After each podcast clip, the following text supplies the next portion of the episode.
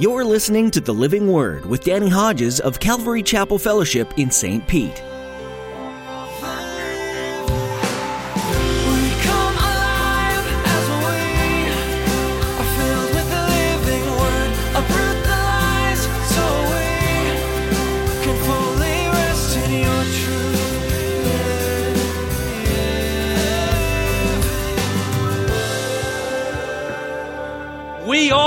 Jew and Gentile, have access by the Spirit to the Father through the sacrifice of Jesus, Ephesians 2:18. There's one mediator between God and man, the man Christ Jesus. There are not many roads that lead to God. There's only one. And it's through Jesus Christ. And if you don't know him, if you just know about him, if you've never received him as Lord and Savior, you die in your sin. There's one road that leads to God, and only one. This road is Jesus and the cross. You must lay your life down at the foot of the cross and turn away from your sins, accepting Christ as your only hope for salvation. That's it. And Pastor Danny will remind you today that this is an important and urgent decision. It doesn't matter who you are or what your past looks like, everyone can and needs to come to Jesus. It's the only way to have a future with your Heavenly Father. Now, here's Pastor Danny in the book of Hebrews, chapter 7, with today's edition of the Living Word. Let me read from somebody much smarter than me that knows Greek and Hebrew. Because there are a couple of words, especially there in verse 15, about Jesus and about this priest, that John MacArthur just brings to light as only John MacArthur can. The word appears is, and I don't know how you say it, it's present middle indicative. Just listen up. And it comes from another word, and it gives this word, which is similar, which means to arise. And it's translated here, appears. Anything in the middle voice is reflexive. You say, You still not got me going here. Okay, listen. That means to arise by itself. Here's the point no Aaronic priest could ever use that middle voice. He would appear, arise, by virtue of his mother and father, not by himself. In other words, the Aaronic priest would have to say, I'm a priest not by myself, but because I've inherited the right.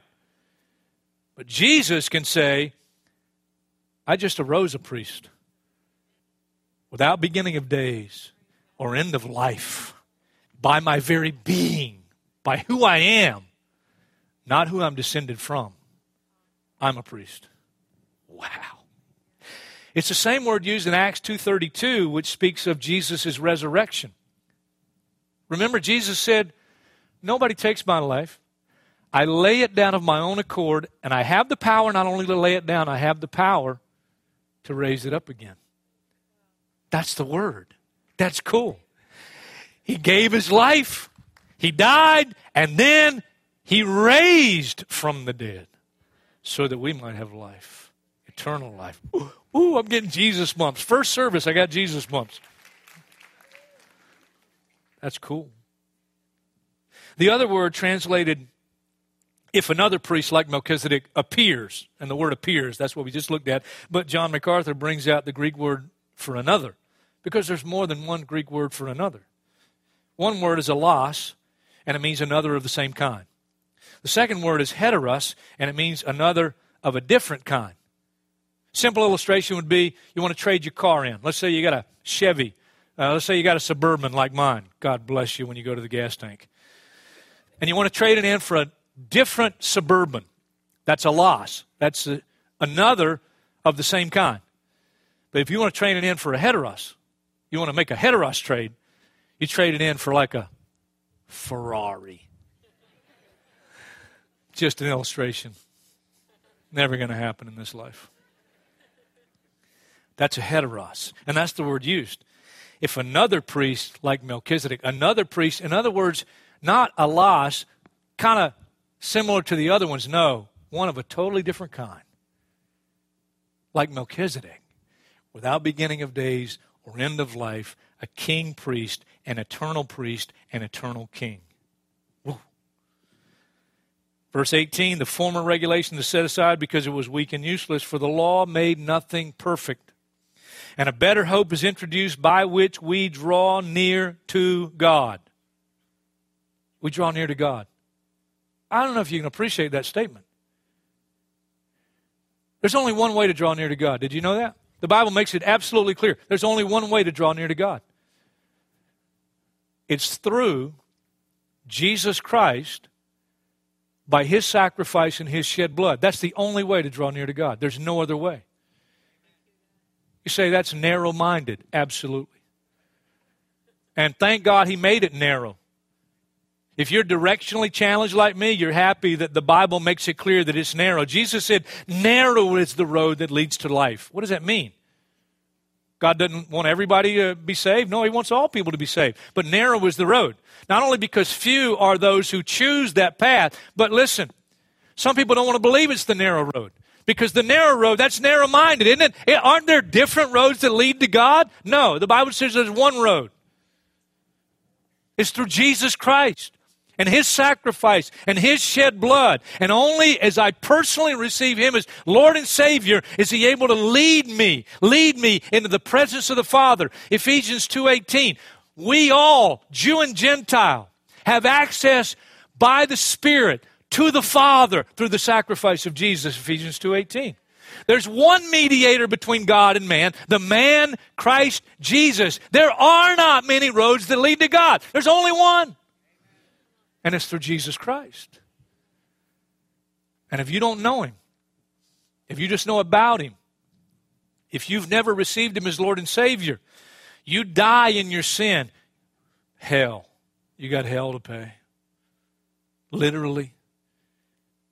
But you don't have to go. You don't have to. That's why He came. That's why He died. That's why he shed his blood. That's why he rose again, that we might be forgiven, and not just forgiven, but we might have life, life abundant, and life eternal. That's his life. That's why he came. Boy, if you don't know him today, hey, don't leave here without making the most important, eternal decision of your life. It gets better. Verse 20. Listen to this. And it was not without an oath. Others became priests without an oath, old covenant priests. But he became a priest with an oath when God said to him, The Lord has sworn and will not change his mind. You are a priest forever. Oh, because of this oath, verse 22, Jesus has become the guarantee of a better covenant. The guarantee of a better covenant. Here's the deal no other covenant will supersede this one. And nothing's going to happen in my life that's going to take away what Jesus has achieved for me in the new covenant. I like the way one commentator puts it. Let me just read you. Because God's oath must be seen as permanent, the threat of our change in status before God must be understood as having been dealt with decisively. The word translated guarantee, which could also be translated guarantor, was common in legal context, but was not normally used in the ancient world to discuss covenants or testaments. In legal context, the word indicated a person who guarantees the position or endeavors of another person by putting himself or herself at risk. The author pictures Jesus as the guarantee for God's covenant promises, as the originator of that covenant through his sacrifice of himself and his permanent position as the high priest of our new covenant with God, Jesus gives firm assurance that this relationship with God will last. It's permanent, it's forever. Wow. An oath. God says, it's never going to change. You're a priest forever, and this covenant will never end. I love this stuff. Verse 23 now, there have been many of those priests since death prevented them from continuing in office, but because Jesus lives forever, he has a permanent priesthood. Therefore, he is able to save completely those who come to God through him because he always lives to intercede for them. Completely has a double meaning. It means completely, all of me is saved, and it means forever and ever and ever and ever and ever I'm saved. Such a high priest meets our need. One who is holy, blameless, pure, set apart from sinners, exalted above the heavens.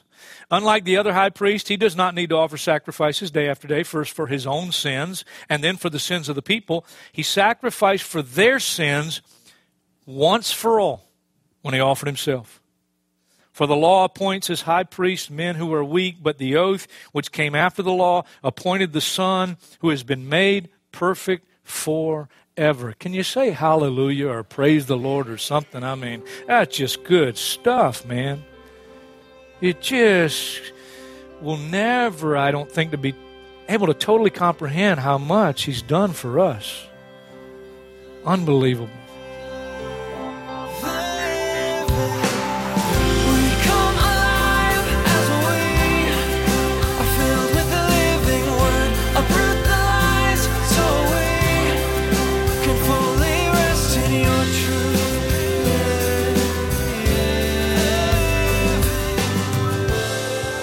Thanks for joining us today to study the book of Hebrews.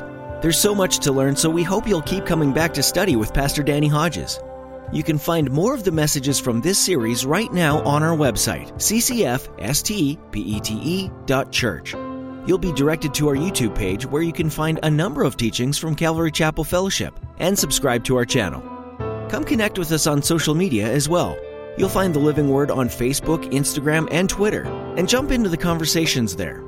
You'll be able to find links to all of these at our website, ccfstpete.church. If you happen to be in the St. Petersburg area, we'd love to meet you. Every message you hear on the Living Word comes from a teaching Pastor Danny has shared at Calvary Chapel Fellowship, and you're invited to join us for our weekly services. Come just as you are for a time of worship, fellowship, and studying the Bible on Saturday at 6 p.m. or Sunday at 9 or 11 a.m. Find directions on our website. Again, that's ccfstpete.church. We also live stream our services, so if you can't make it in person, join us online. You'll find a link at the top of the page at ccfstpete.church. That's all the time we have for today. Feel free to read ahead in Hebrews, and be sure to tune in next time to join Pastor Danny right here on the Living Word.